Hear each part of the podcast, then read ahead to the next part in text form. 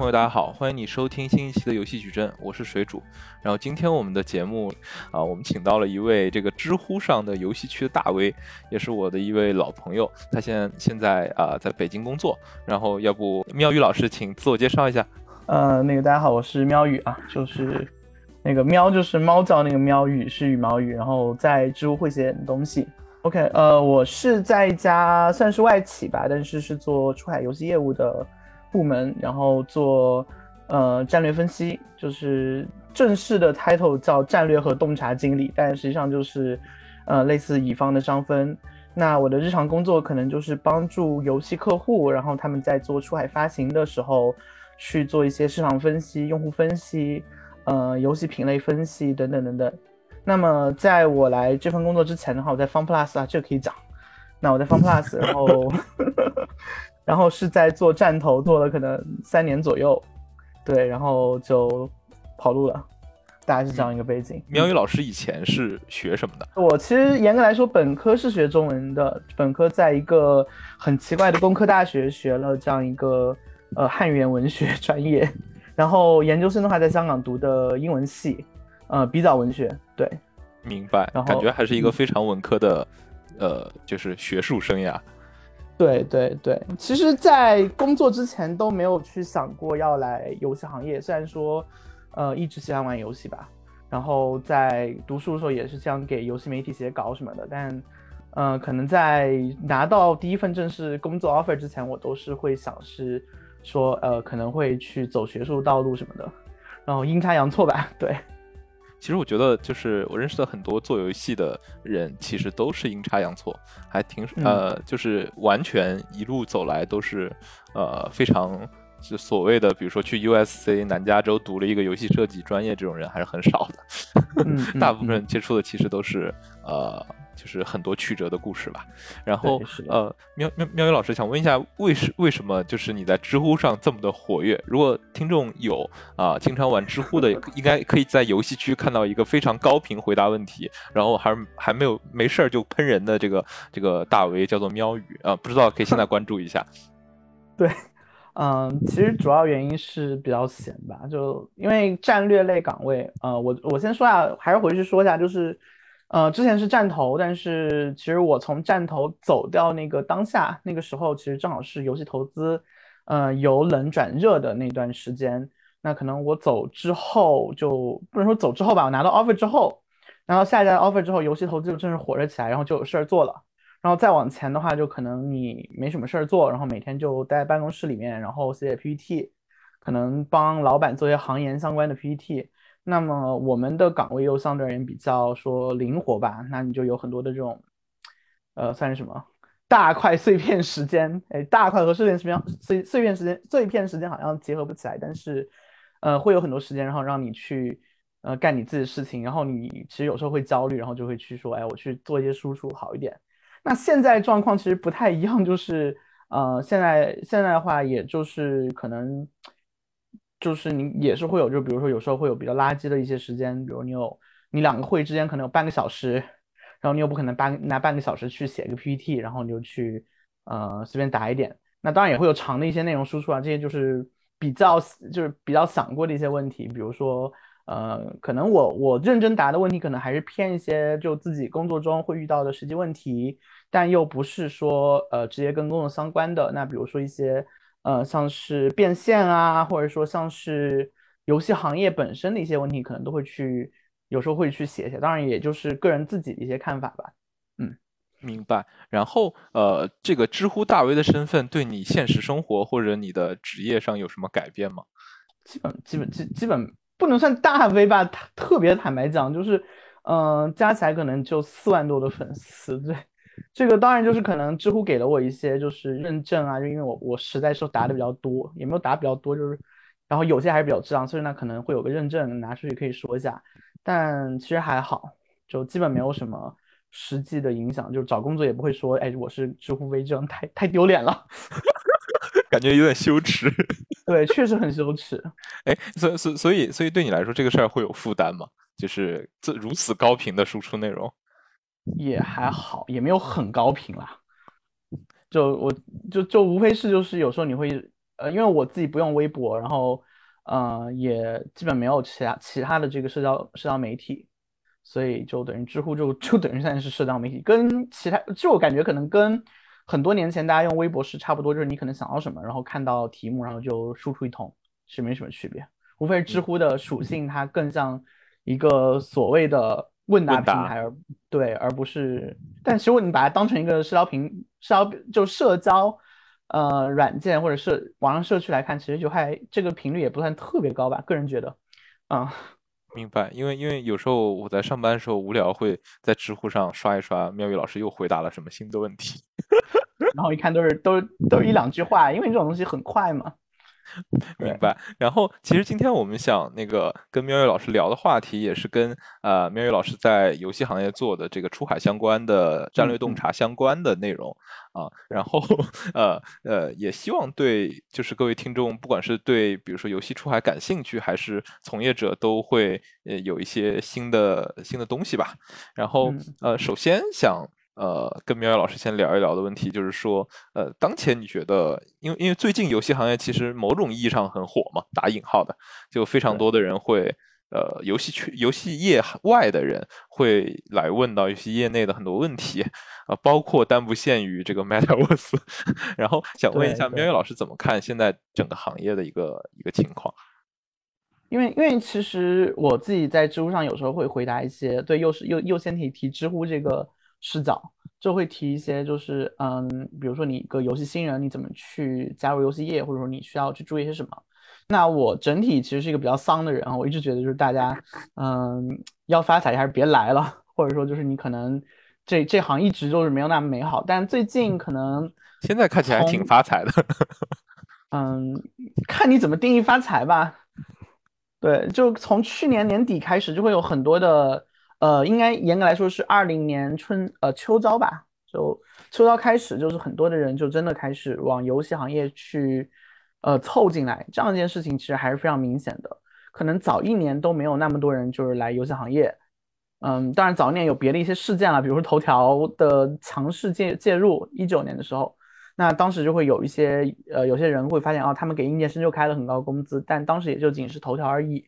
但今年的话，就是因为呃，几个游戏它非常成功，比如说《原神》，嗯，就《原神》其实是非常特、非常重要的一个例子。《原神》的非常的成功，它可能是在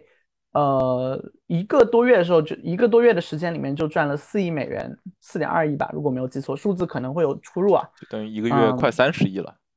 对，就就就从公开频道、平公开的渠道渠道上，你可以看到，就是它大概有那么多的一个收入，那么。整个游戏行业开始花很大的钱、很大的力度去，呃，去雇佣新的一些呃，无论是应届生还是说已经有经验的人。那么可能，呃，据我所知啊，就这个只是我所知道的数字。那可能腾讯他们今年呃找找应届的这个策划，可能就是给到十八 K，然后乘十八个月，就这是一个最基础的一个包。嗯，然后网易的话一直给这个校招的策划给的非常高的一个薪水，可能三十万、三十多万都不鲜见。然后我自己的一些年轻朋友，就是他一般做用研或者做商略商分，就是战略嘛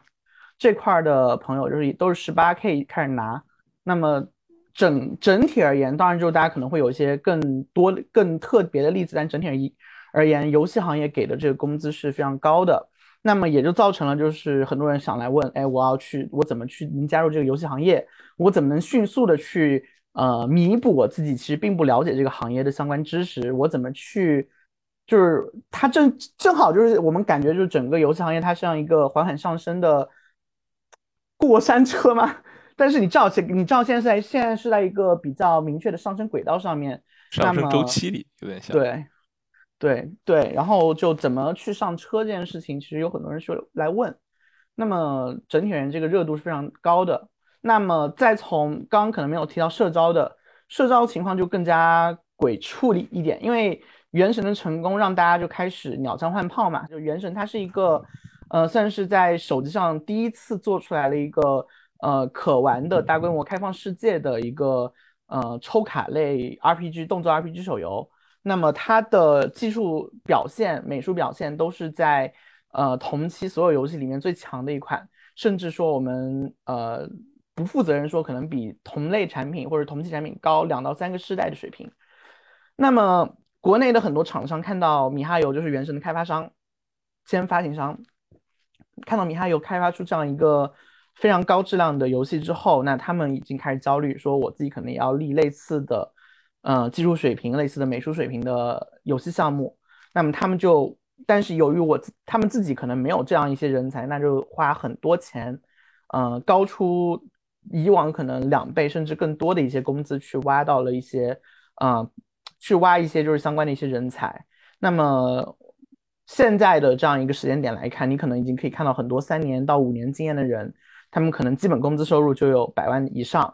游戏行业当然就绝对数量来说，肯定呃比例上来说肯定是没有那么多的，但是数量上来说绝对也不算特别少。就你至少不会说是哦传说中的我朋友，而是说你可能真的在游戏行业的话，你很容易就可以看到有这样收入的人。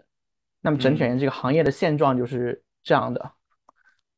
明白，那其实就是在你看来，其实是一个有点像，就是大家开始蜂拥而入的一个情况。那你在比如说知乎上或者什么地方有没有看到很多啊，或者有人来跟你连跟你问这种，比如说如何进入游戏行业这样的问题呢？有很多学生，呃，或者说就是，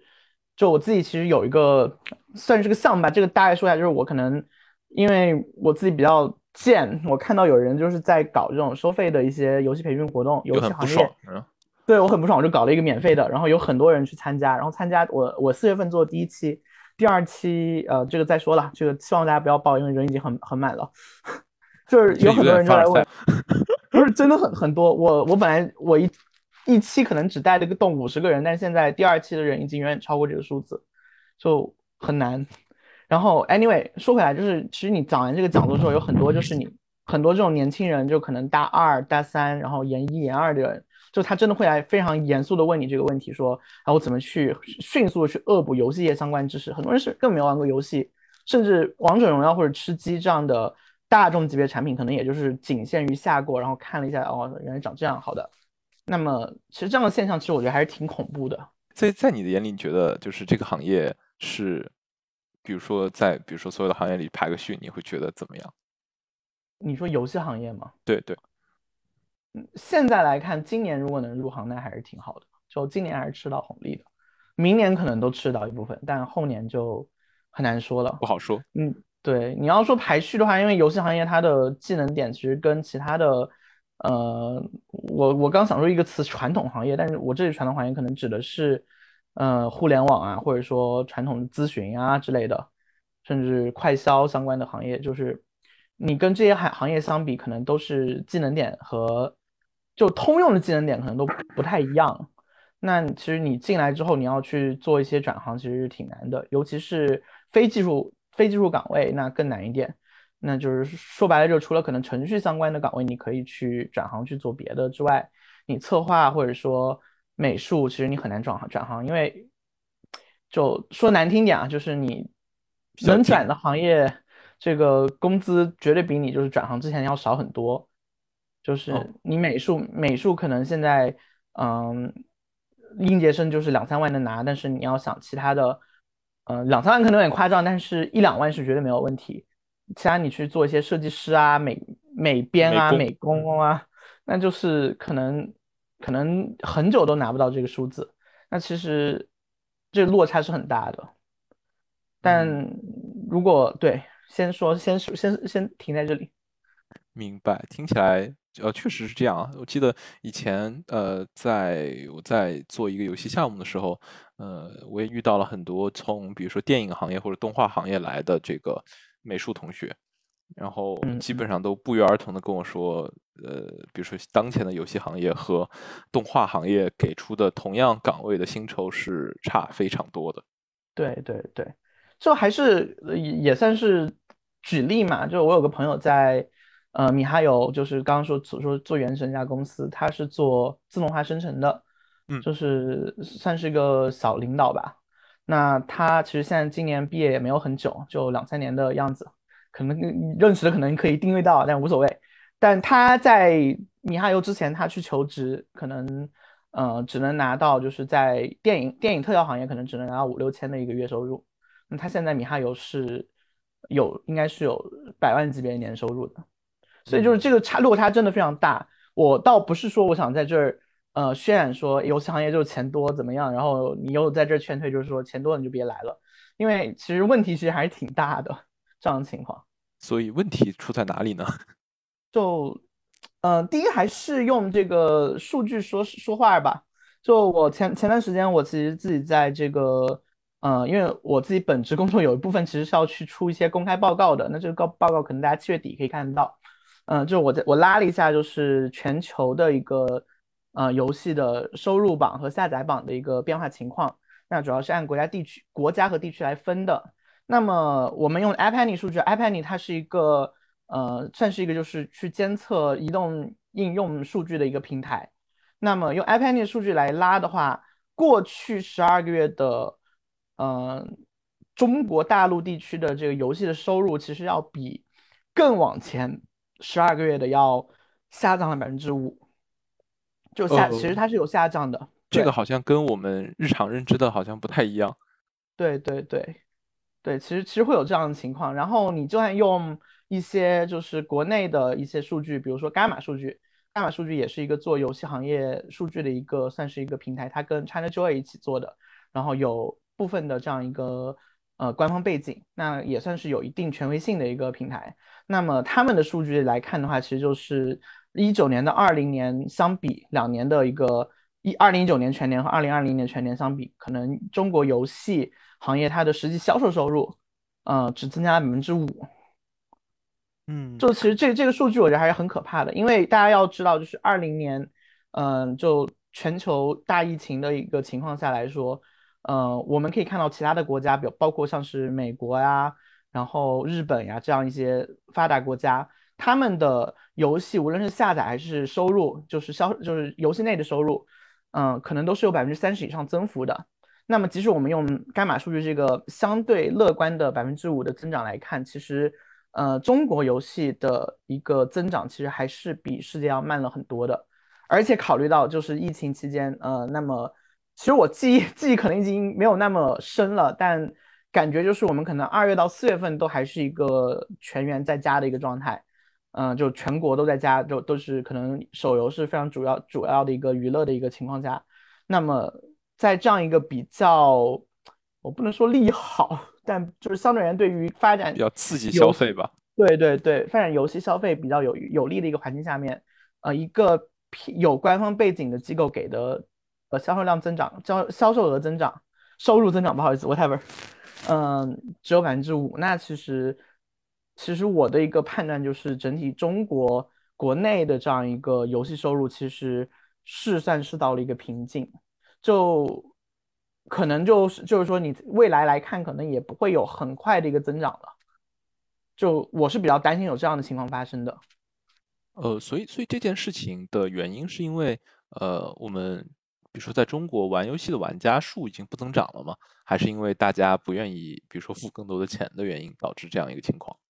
嗯，我个人而言会倾向于后者。当然，这只是一个呃假设，因为。呃，首先的话就是先看这个增长这块嘛，这呃，就首先呃，整体中国网民现在已经是突破近快要突破十亿大关了，那么它的可能每年的增长率都在往往下跌，然后我们把这样一个就是十八岁，就是等于说你有个自己的消费能力，我做一个门槛来看，就是每年可能市场上，哎，这样说有点奇怪，就中国是中国有消费能力的。新的手机游游戏潜在用户可能只有只有一千万左右，就每年的出生率，我们来来按出生率这个算，可能就每年只有一千万左右。那么这个增长量其实是相对而言比较有限，但是呃，因为本身游戏玩家他的这个流失率其实没有那么高，或者说当你培养出你有玩游戏这个爱好之后，你再去呃，你很难说就是我可能因为某某某原因我就不玩了，这样的情况很少。那其实整体这个总量还是在不不断增加的，但我比较担心的一点，或者说我自己真正的一个猜测是说，就是每个玩家他可能愿意付费的这个额度到了一个上限，呃，因为很简单，你可能每个人你自己的收入是有限的，你能够支配的这样一个收入更是有限的，那可能你愿意花在游戏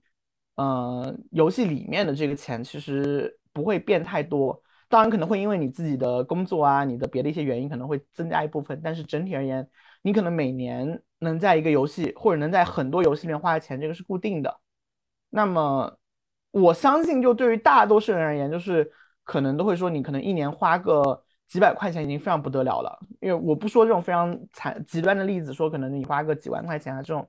这种肯定就从整体的玩家比例上来说，一定是很少的。就是我用我们自己。内部的一些数据来看的话，就可能，嗯，每一个游戏它在全世界范围内，你可能只有百分之一到百分之二的人，我们会被定义为 whales 嘛，就是所谓的大 R，就他们会付很多很多的钱，但剩下的人其实付的钱都是非常少的。那我们把这样一个情况放在国内看，其实也是应该也是类似的，不会有太大区别。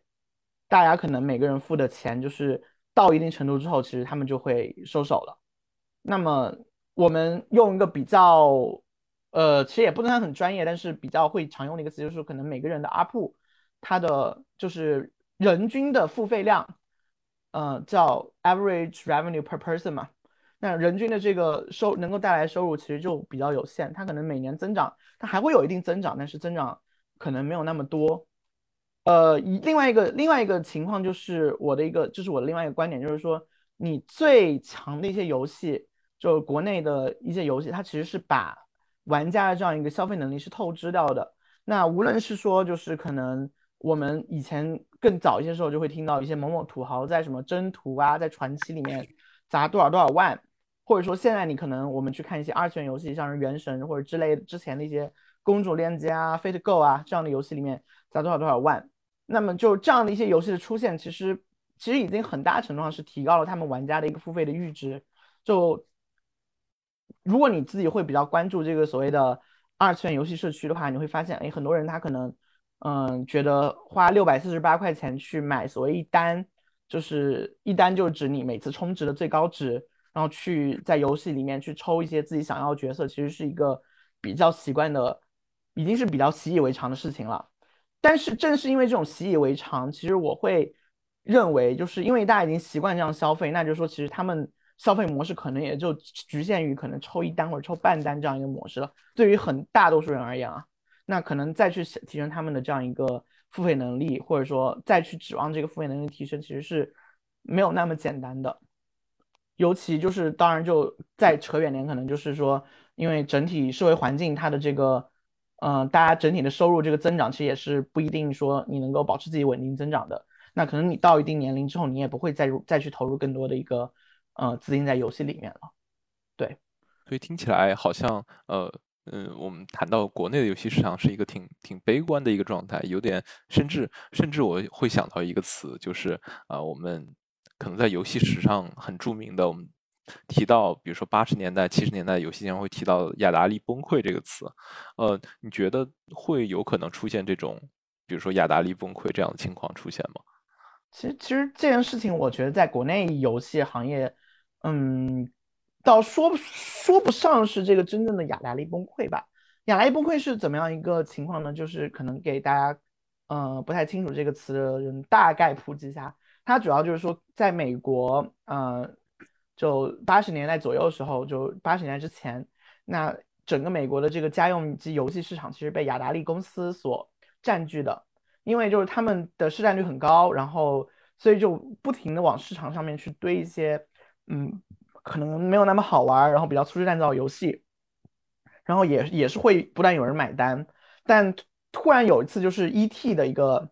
呃游戏，E.T. 电影就是斯皮尔伯格那个 E.T. 电影改编的游戏上市之后，然后大家一看那游戏做的巨烂无比，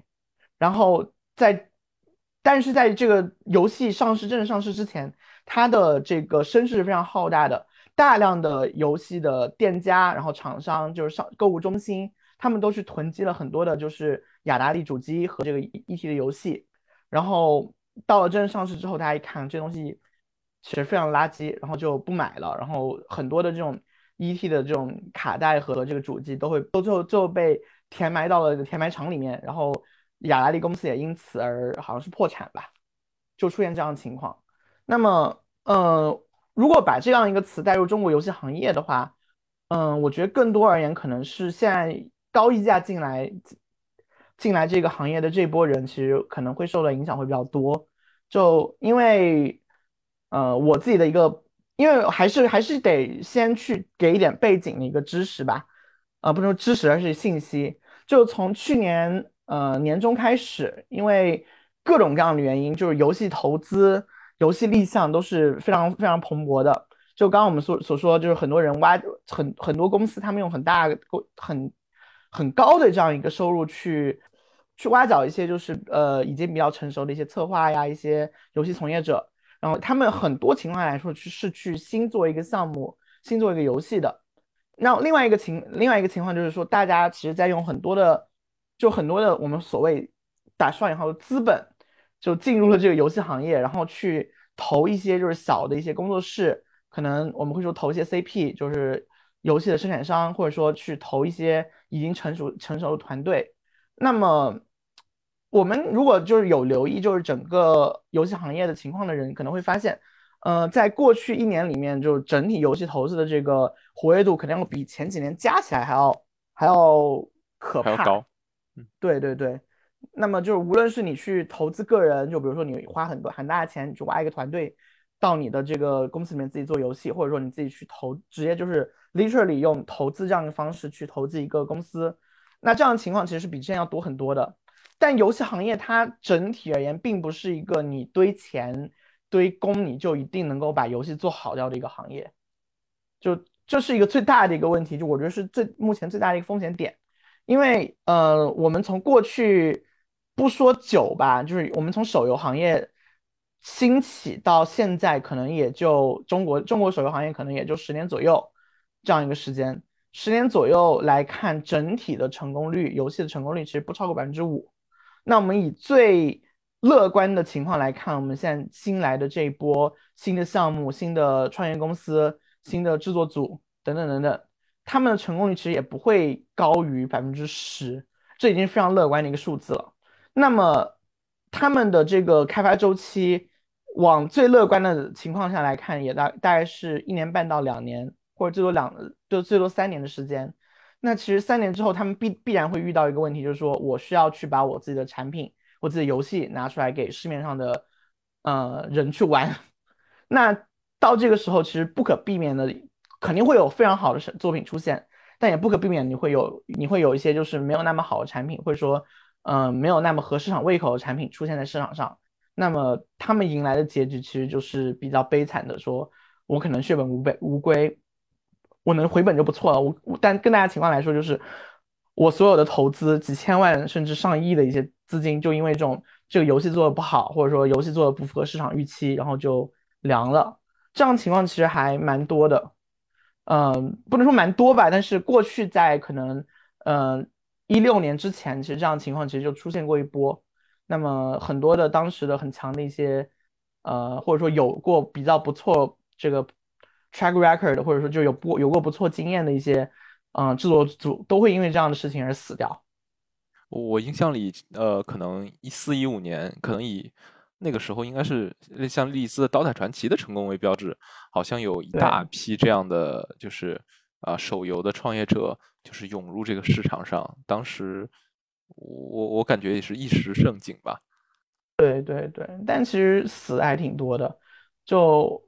前前段呃，就我之前做那个投资的时候，就其实聊过一些那种很奇怪的组，什么在长沙创业的，然后在福建，福建其实还好了。当然当时就是电话来聊，就会发现很多人他做过一些比较成功的手游，但是在一六年、一五年的时候出来拿钱，然后一拿，然后就做呲了，然后什么都没有做出来。老板跑了，或者老板不投了，然后就这样了。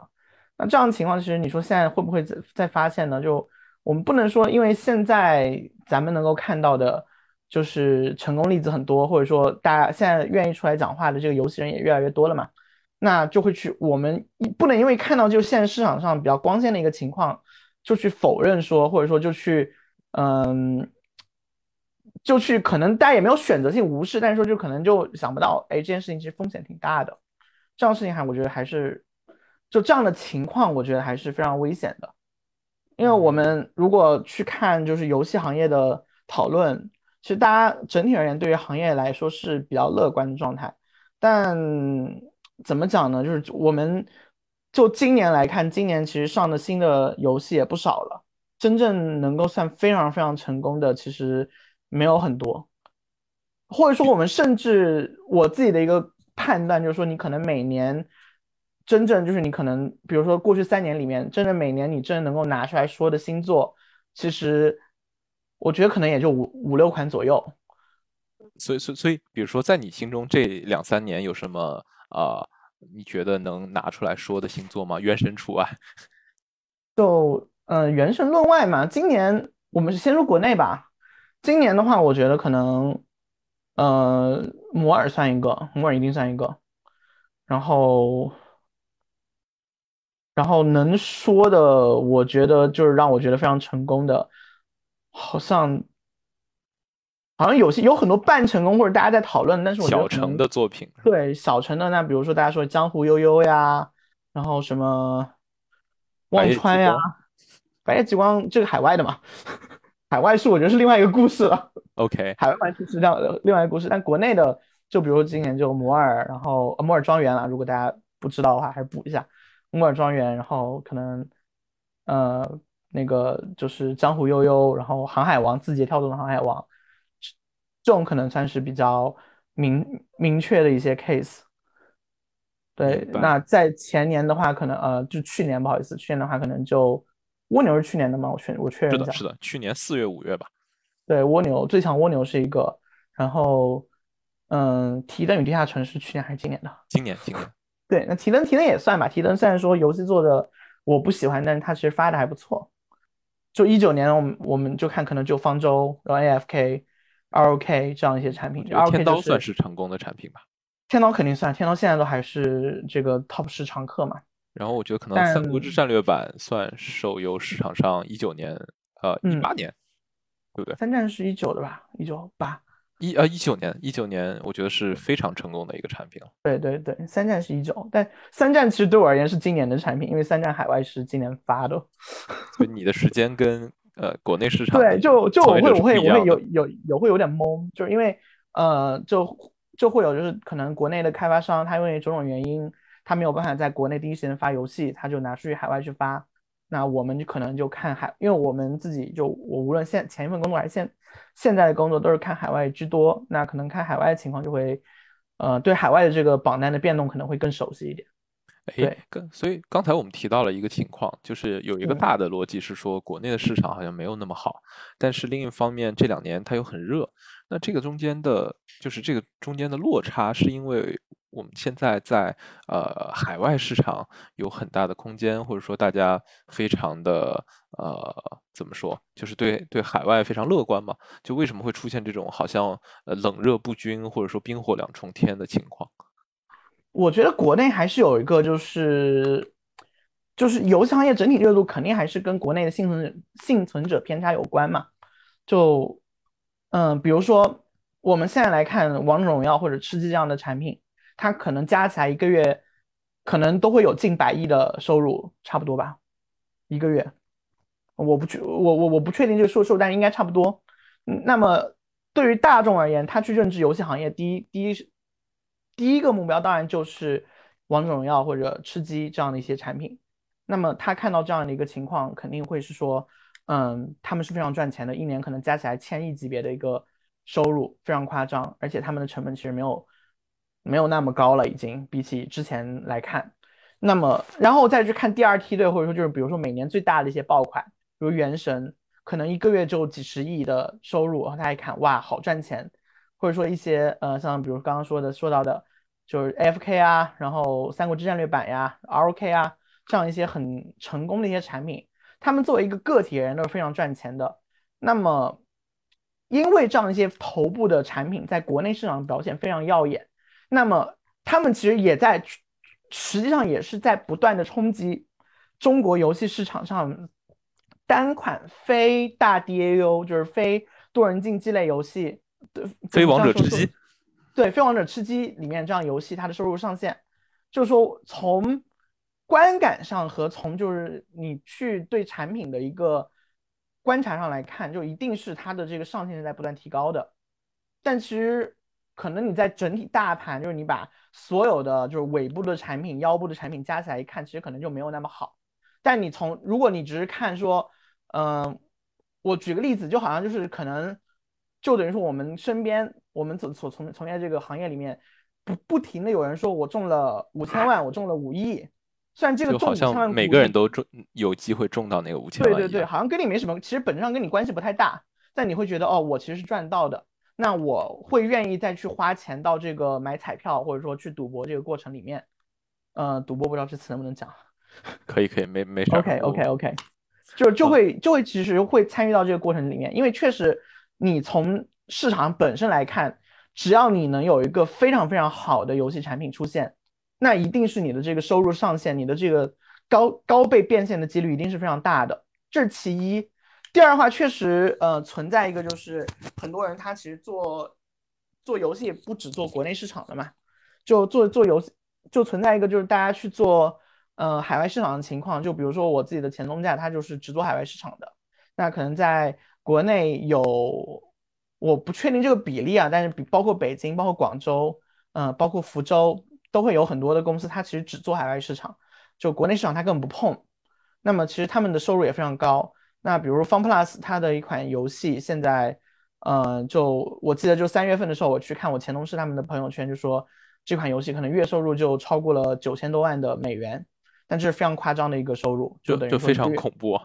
对对对，然后你包括一些像是福州的 IGG，他们的游戏也是可能一个月有数大大几千万美元收入，而且这款游戏已经有四五年的时间了。那再去看，可能国内这样的厂商也是有不少的。就是你只做海外的，只做海外的这个厂商，从数量上来绝对不少。那么包括我之前啊，就可能有点报报菜名啊，就是包括之前去广州去看，就有些他们可能你根本没有听说过的名字，但是一个游戏可能就是他们赚的也没有那么夸张多，可能就一个月赚一千万、赚两千万左右。那么你从这样的情况来说，其实做海外也不失为一条出路嘛。嗯，明白。所以，所以在你呃眼里来看，就是比如说现在我们看到的，比如说啊，中国的游戏公司去海外，那主要是怎么样的一个情况呢？它是一个呃，比如说是一堆很多头部的产品，还是说大家都是很多，比如说小的这种公司，我在国内做不了，我就去海外做？嗯，其实你说这点其实还蛮对的，就是因为。做海外的初衷，我觉得对于大部分公司而言，其实就是说，呃，说好听点就是，呃，就是不，这这这好像更直接一点。就我想说的就是，说好听一点就是可能切细分赛道，因为你在国内的竞争确实竞争不过。嗯，在国内你要发发行游戏，你是需要版号，你是需要很多的一些审核，或者说，嗯，各种各样相关的东西吧。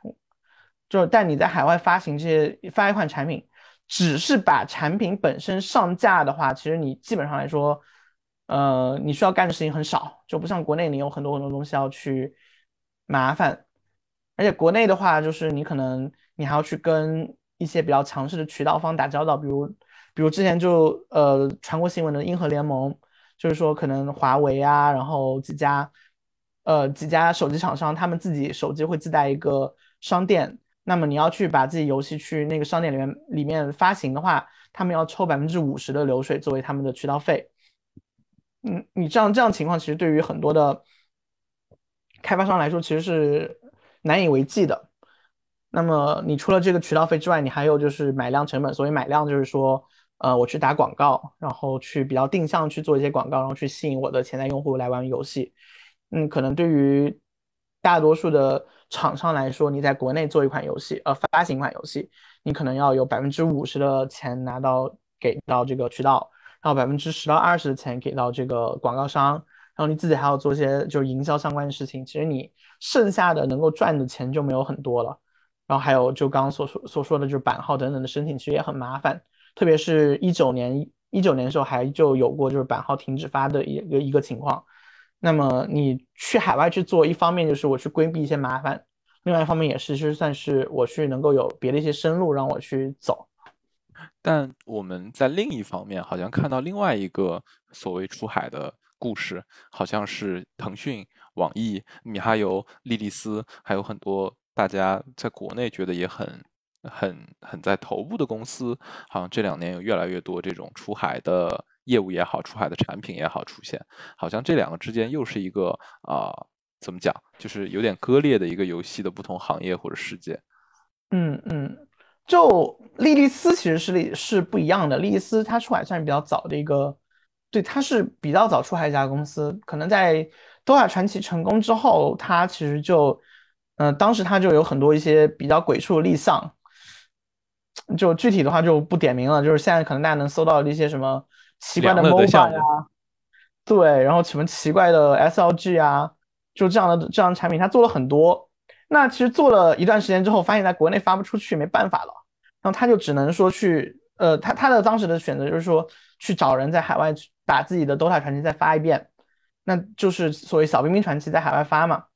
那么可能一六年开始，一五年、一五年、一六年就开始在东南亚发，然后到了一七年的时候，他们，呃，也算是一部分算是运运气好，一部分算是嗯自己的眼光精准，然后去。拿到了 ROK，就是万国觉醒这个产品。当时其实，呃，ROK 这个产品，当然就八卦八卦而言，就是其实在国内找了非常多的所谓传统 SLG 的发行商，但大家都没有看上这款产品。那么只有莉丝看上这款产品，然后就说 OK，我们试下海外发行。因为正好一六一七年的时候，正好是国内第一波真正在海外。呃，不能说第一波，应该严格来说第二波，但是是更有名的一波，叫 Fun Plus，然后呃 IGG，然后包括龙创这样的公司，他们开始在海外发的比较成功了。那么莉丝也想去搭这个 SLG 的班车，然后就把 ROK 拿去海外发，然后一八年一发就非常成功。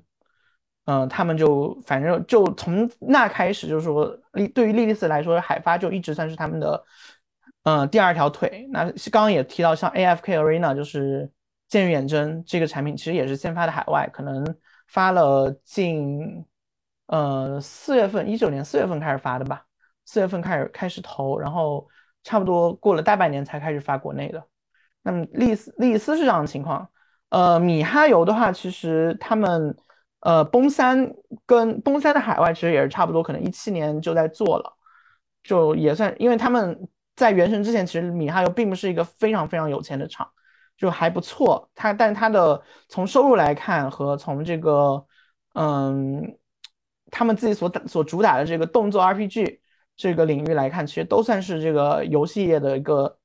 小众的一个状态。那么他们其实当时在国内的崩坏三，崩就是他们的主力三 D 有三 D RPG、三 D 动作 RPG 这款产品，其实在国内一直不算是一个非常高的收入。就偶尔可以进下畅销榜前二十的状态，当然也有很高的状态了，但是这个我就呃不去做查证。但整体而言，崩坏三并不是一个非常非常成功的产品。那么也是为了自己的这个收入能够提升，所以他们去做了海外。那我的呃嗯这个多就不说了。刚刚想说就是我前领导的故事，但好像有点太过于个人，就暂时不说这个。OK，对，那但腾讯和网易其实就是。完全另外一个故事，说腾讯和网易更多是说我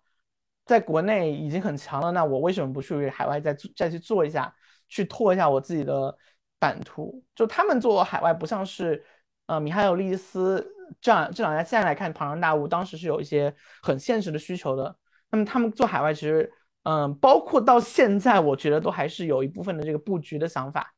就网易来说，网易他们做海外其实。呃，做了非常多的游戏，但真正成功的只有两款，而且都只在日本成功，就是一个《荒野行动》，一个是《第五人格》。其他的当然就是也有发的还不错的，比如《明日之后》，嗯，这样的产品。但其实，呃，《明日之后》整体它成绩来说，其实跟其他的一些就是重量级产品来说没法比。呃，《荒野行动》是一个吃鸡类游戏，它在日本成功，嗯，主要是时间点和就是它 marketing 做的好。然后第五人格的话，正好是这个题材。其实，当然我是这个这些理由都很基本啊，肯定不是它真正赖以成成成功的理由。但是我们可以看到，就是网易真正成功的两款产品，其实跟他们的市场关系还是蛮大的。腾讯的话，就是它真正成功的产品，呃，我个人觉得只有一款，就是真正能算非常成功的。PUBG Mobile 是吗？对 PUBG Mobile，就是吃鸡，就是它吃鸡的正版嘛。那吃鸡正版其实有很大的情况下，其实也是因为，呃，它是带了一个这个吃鸡的 IP 啊。要知道，就是 COD COD Mobile 就是使命召唤，它不是腾讯发的，就是它在海外不是腾讯发行的，它是动视发行的，所以说其实呃状况还不太一样。就是 COD Mobile 虽然在海外的表现也不错，但是它跟腾讯的情况其实还是有一定区别。嗯，就我们可以看到，就是他们这两家其实在海外成功的真正成功的游戏，其实都还是就大 DAU，然后本身游戏质量很好，然后成功的原因其实也跟市场跟当时环境有关。他们，嗯，我老实说，就是从出海这块来说，其实他们做的也不算是最好的，只是因为他们现在体量太大了。然后让人觉得可能呃没法不去重视，但你单说是在出海的收入这块儿，其实嗯并没有，我只说收入，然后可能就也就这样。所以我理解还是两啊，看起来还是两套不同的叙事。对腾讯网易来说，是一个我已经有了这个能力，然后呃我到海外再去扩展新的市场。然后对其他很多厂商来说，是说呃我可能在海外去做成功一款产品，是一个更容易的选择。嗯嗯嗯嗯，因为其实怎么讲呢？就就我还是拿比如说拿现在腾讯的例子来看，就是现在我们可以看腾讯在海外想发的产品其实是蛮多的，包括就是刚刚说的白夜极光。但白夜极光就是我拉了一下他们从六月份十七号到现在的一个呃畅销榜，在日本畅畅销榜排名，其实它是一直没有登顶，然后一路缓降的一个状态。但我从腾讯方面拿到的结果就说，哦，我们超预期了，这款产品非常好。就是我觉得腾讯它做海外的时候有一种非常明确的，呃，他们肯定没有嘴上没有明确，他嘴上说的绝对是另外一套，说我们一定要重视海外如何如何。但他们就有一种很奇怪的 chill 感，他确实那个那个成绩对于可能其他厂商来说，嗯，都还 OK。但腾讯他们投入的整体就是。在海外投入，包括 marketing 的投入，我们可以看到，比如白白夜极光，他们他们在这个营销方面去找了很多的，比如说 Vtuber 的包场呀，等等等等活动。其实我们可以想见，他们花钱是非常多的，但达到结果其实就是一个可能就中中等水平。这样说他们就觉得非常好，非常好，我就够了，因为他们其实并不缺我自己。当然，这个有点腹诽的意思啊，就或者说有点诛心的意思。就是他们其实根本不缺这一点，就是海外的钱。他们很多时候就是说我，他只想证明说我有个海外业务，我就 OK 了。我海外业务做的还不错，其实可能就已经完完成得了，就是上面的 KPI 了，我就很很开心了，就会给给人这样的感觉。网易其实也有类似的情况，但是网易的话还不太一样一点，就网易可能他们自己对于整体这种海外发行这件事情，就还是嗯比较保守，或者说。嗯，可能试试就还是以试试水的一个态度在做，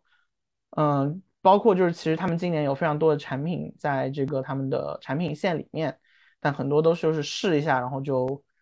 嗯，就差不多了。我们可以看到，就是如果大家有印象，就是五月份的网易他们那个发布会，其实上面有很多产品他们在海外就做过测试，或者说甚至就是小规模的放出来过，就是但最后也其实也就无疾而终。OK，明白。哦，所以，所以其实，呃，在你的眼里，好像说是重视，但好像也没那么重视的感觉。对，就可对于腾讯而言，他们最焦虑的还是，嗯，当然就是诛心之论啊，诛心之论就是我他们焦虑还是有没有我怎么去找下一个吃鸡，我怎么去找下一个最牛逼的产品，我要去做所谓的什么超级数字场景等等等等这些很大很宏大叙事的东西。那么与这些宏大相东叙事相相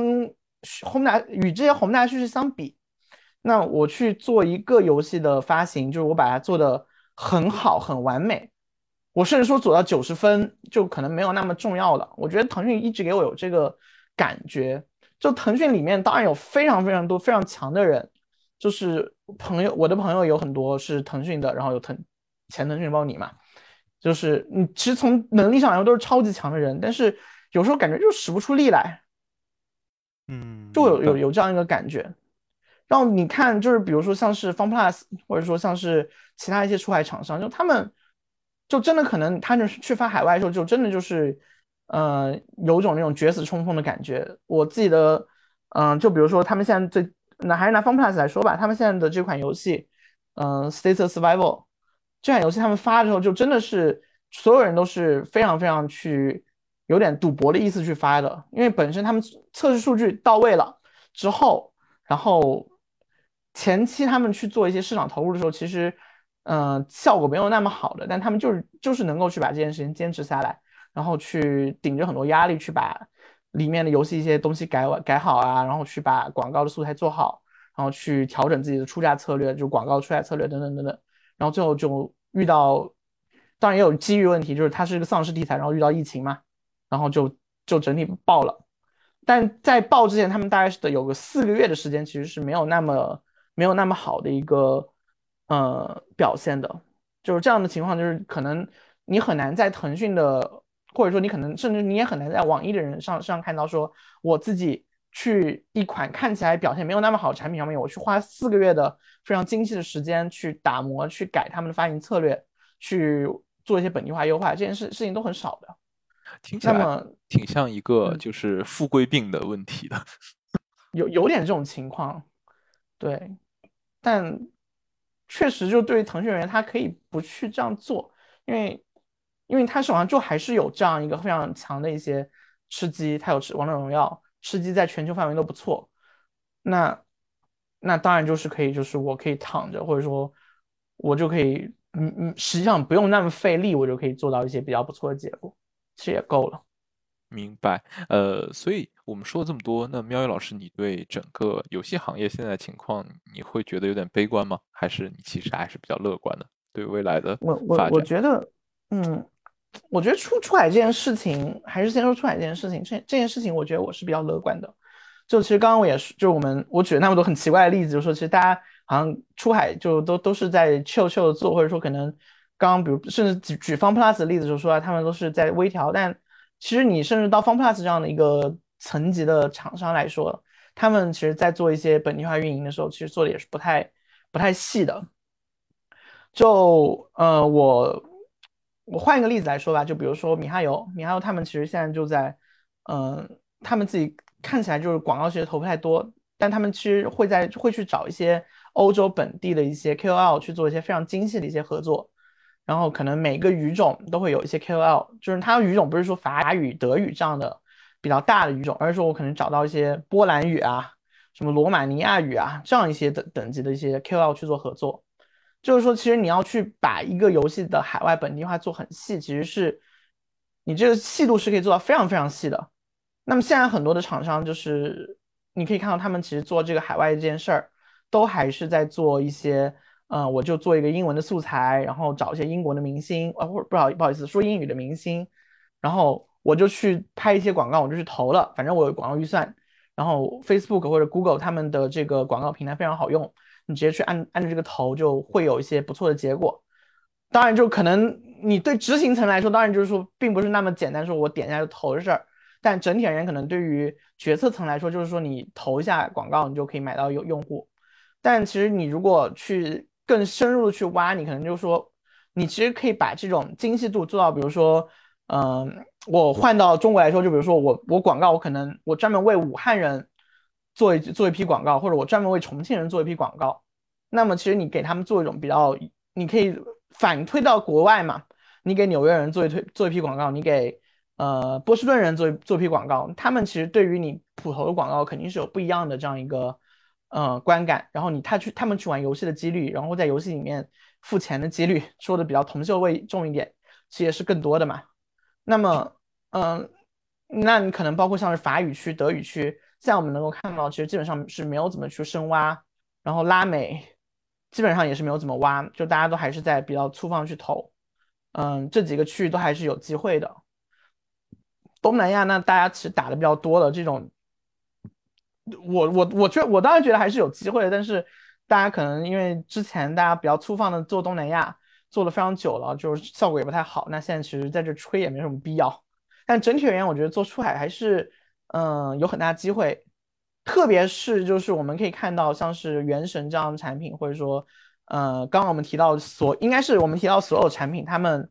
在海外的表现都还是不错。基本上在国内表现不错的产品，其实在海外都还是会有些机会。那有些可能在国内表现不那么好的产品，比如说高能手办团，他们在海外就是因为换了发行策略，其实无论是日韩还是港澳台，呃，港澳台也算是海外啊，其实他们的效效果都是比国内好的。其实某种程度上来说，你可能国内，嗯，你发某款游戏发的比较一般了，那你去换策略去发海外，未必未尝不是一条一个。呃，可以就是把自己的收入挽回，或甚至说就是赚重新赚到钱的一个一个手段，这未必不是。当然还是有一个前提，就是刚我一直在在说的，就是整个游戏行业它其实成功率真的是比较低，就可能百分之五到百分之十的这个成功率是一个现实状况。那么对于整个游戏行业来说，你只要加入这个行业，你当然我我是其实算是一个比较边缘的，我算是提供服务那边，那可能还好。但对于你真正上场去当策划呀，去在游戏项目组里面的人来说，你必须得去接受一个事实，那就是说，我再好，我个人再牛逼，可能我能够，我参加这个项目，可能它的成功率也就在百分之五到百分之十，它并不是以我个人的意志为转移的，就是因为你会，就我举个例子来说吧，原神这个这个产品，大家现在都知道非常好了。但如果我们假设一个情况，假当然这个假设是不成不成立，但是我们可以假设一下，如果原神它的手机版真正上线的时候，它的服务器炸了两个星期，就是从上线第一天到第十四天，每天都在炸，每天在回荡，然后它这个就是有些 bug 修不好，它就是没有办法去承载那么多的用玩家，它可能能够获得现在那么好的成绩吗？肯定是获得不了的。那么有些。有些比有些比较极端的例子，比如说《梦境链接》，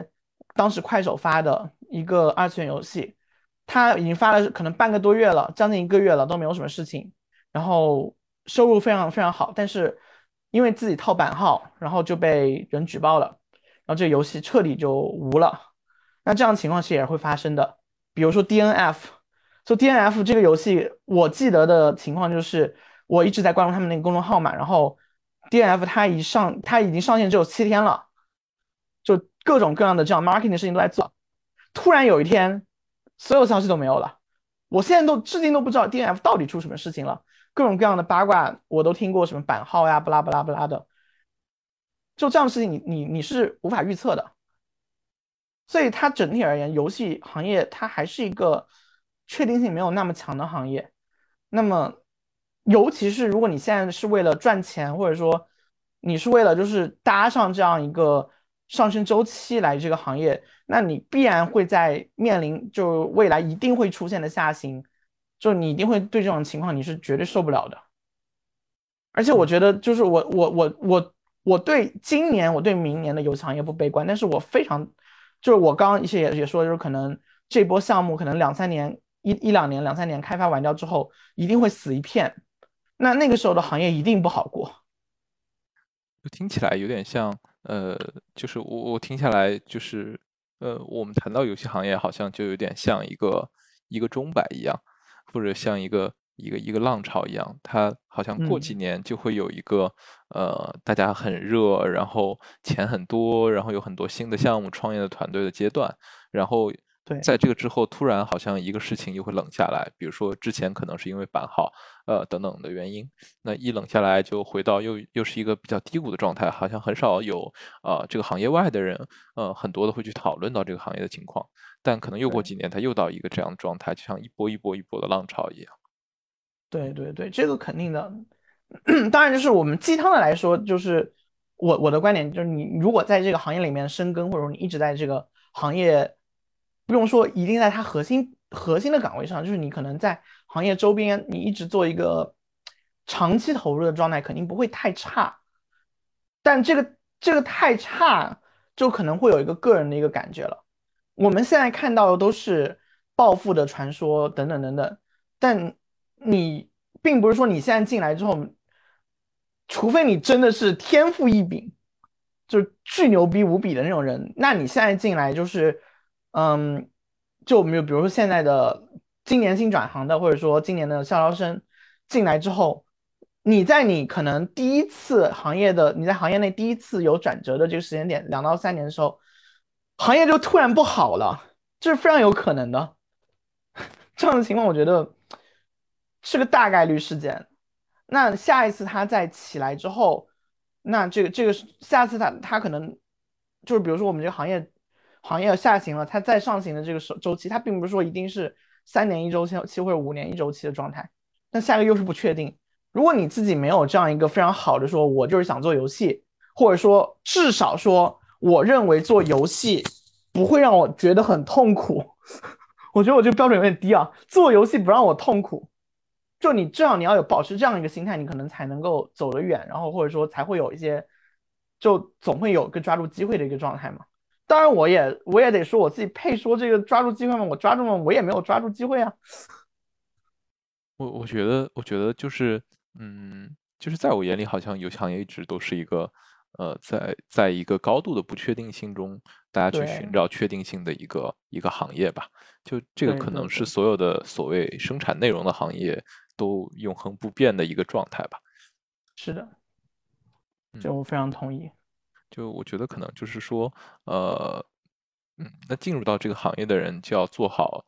嗯，享受到这个不确定性带来的收益的准备，也要做好这个不确定性带来的很多呃所谓怎么说，就是风险的一个一个一个一个心理预期吧。因为这个行业本身的情况就是这样。是的，是的，是的。对对对，只只不过我觉得，就是如果我们把比如说一个毕业生能够去的很多行业去做一个比较的话，那我觉得依旧可能是一个在当前来看很有吸引力，或者说嗯有有有一个所谓叫叫做一座成名机会的一个行业。对，但其实有人真的就问过我这个问题，我的就他他问的我原原话是原话可能记不得，但他的问题就是说他可能是一个。现在研一的一个金融学生，然后他问怎么去加入游戏行业做战投或者做战略，我我给他的回答就是说，你不要想着想着做游戏行业的，你还是去可能去你自己在游戏在技能这方面，可能还是说你去积攒一些比较通用的技能好一点。就是你很，如果你比如说一个，当然如果你现在是一个非常非常对游戏饱含热情的一个人，那我觉得说建议建议你是来这个行业里面，因为毕竟现在的。人人才充盈度和机会，就有机会这样的程度还是非常高的。嗯，但如果你真的没有那么大兴趣，就还是算了。听起来这是一期劝退的节目。我没也不算劝退吧，就是当然整体而言，我是呃，就我刚刚也也说，我其实真的是比较悲观，因为很多人就是我有些朋友，他可能在行业里面做十年、十多年，然后一个项目没有上线过，他们状态非常惨的。就是，就是就每天神神叨叨的，然后也不知道在干嘛。他们是都是策划嘛？感觉 A O E 了，感觉 A O E 了。没，就真的会有这样的情况。就如果你你在可能一七年的时候，你去跟行业里面一些嗯一些人聊，其实就会有这样的状态。我特别记得我刚到公司，就是我刚工作的，就一七年工作嘛。一七年的时候，我其实是。跟当时一些项目上的人其实是聊过的，然后二零年时候又聊过一次。那其实有很多项目是在延，然后有很多项目是，嗯，呃，我我只就就不点名说，就比如说是，呃，可能他做不是自己最想做的东西，那其实状态就是特别不好的。嗯，八卦来讲，就是我们，呃，我上家公司的时候，当时有一个从某家大厂挖过来一个制作人，其实他的。履历很多，但他的履历有个致命问题，就是他每次离职都是在他的那个很强的游戏未上线之前离职的。就他其实没有严格来说没有一个很上线过的产品，然后他就精神状态就跟其他人很不一样，就是其实就有点唉声叹气的，然后有点颓了。对对对，就会有这样的感觉。那么包括像知乎也有一些就是很很老资格的一些一些朋友。就是他，嗯，具体我不点名，但是可能大家，就他可能就是在最近，嗯，换了工作之后，他的精神状状态才变掉的。就是他之前其实也是待过一些很都都是待过大厂，然后也是做过一些不错的项目，但因为项目没有上线或者各种各样的原因，其实就状态不是特别好。就是就是我其实是看到很多这种算是没有那么成功的前辈，他们的状态其实是比较可怕的。有时候你会想，如果你可能再过五年或者再过八年你是那个样子，你能够接受吗？有时候你可能就就会想很多问题。那当然，这个就是为什么说就扯得有点远，就是为什么我没有做策划，或者可能大多数人可能没有把策划这条路没有去选择把这条路走下去，原因可能也是这个，就是因为你你作为策划来说，你是真的是直面不确定性。我是商分，我说难听点就是我其实是做 PPT 的，然后我旁边说说在这说说风凉话，反正工资照发，我也没有什么影响。但你策划，你可能项目没有成功，或者说你你个核心项目组里面的人，你项目没有成功，那对你的影响其实很大的。是啊，就是如果我们以不确定性排序，那肯定呃享受的收益和承受的风险最高，对一个项目来说，那肯定是这个项目的策划、呃研发和美术承担的风险最大嘛。当然，如果成功了，那最大的收益也是一些人。是的，那肯定。但就是其实就是这样一个问题嘛，大家敢不敢赌？敢赌多少？然后听起来听起来就像是嗯，怎么讲？就是好像我们，呃，站在了一个呃不确定性很高的行业里，但是好像下的赌注没有那么多。对，就是说我我拿我以我自己个人而为例，那我我的收益无非就是我的固定工资，然后或者说我自己所在的机构的股票，那那其实也就仅此而已了。那我可能我能知道这个行业大家都是什么样一个情况，然后我可以去知乎写傻逼文章吹逼，这是我的收益。我肯定不能像是一些比较成功的制作人啊，或者说一些项目的这种参与者一样，就是我可能参与进去，我就能够拿个几十个月的奖金，这个肯定跟我没有关系。但当然，就是我我像这样的话，我也有我自己的优势嘛，这个也是都算是个人的选择。这个我觉得也很有意思的就是，呃，就算是在这样的一个高度不确定性的行业里，其实呃不同的岗位，呃。的状态还是挺不一样的，或者说有很不一样的一个预期和一个一个日常的工作吧。是的，是的，是的，这个肯定的。好的，然后呃，最后请妙宇老师要推荐一下最近在玩什么觉得比较好玩的游戏。最近呃，我我其实我还是主机玩的多一点啊，这个跟就是我虽然其实手游从业的，但我觉得自己玩可能主机玩的多一点。呃，最近一款通关的游戏是 PS 五上的那个《瑞奇与叮当》，呃，大概十多个小时可以通关，是可能你能够想到的，呃，画面非常好，然后就是整体剧情很紧凑，然后是一个动作游戏，嗯，基本上来说就是你花一个周末可以非常享受的一个游戏。然后另外的话，我在玩这个那个一个 NS 上面的独立游戏，其实不能算 NS 上的，应该是 Steam 上的，但是它转移就移植到了 NS 上面，叫那个。呃，叫《Golf Story》，就是高尔夫物语。那其实买了很久了，然后一直是没有一个契机去玩。然后最近的话，打开发现其实它的整体还是非常有意思的。就它听起来是个高尔夫球游戏，但其实它是一个，呃，它其实是一个比较像是那种 RPG 的一个东西，只是无非是你做任务，你是靠打高尔夫球形式去做。然后这两款可能是比较值得一说的。手游的话，我一直在玩 Gram。就是有个工作室叫 Gram Studio，然后他们他们出了一个那种，呃，就是拼格子的游戏，我一直在玩那个傻逼游戏，我可能玩了有一百多个小时了。对，听起来前一个游戏还比较正常，后一个游戏的画风就越来越 越来越叫叫一零一零，它叫这个游戏叫一零一零，非常建议大家去玩，超级牛逼。好的，我们也会只需要十五块钱就可以去广告。好的，我们也会把这个游戏打在啊这期节目的 show notes 下面，欢迎大家点击 购买。对对对，嗯，好呀，那我们今天的节目就到这儿，感谢你的收听，我们下期再见。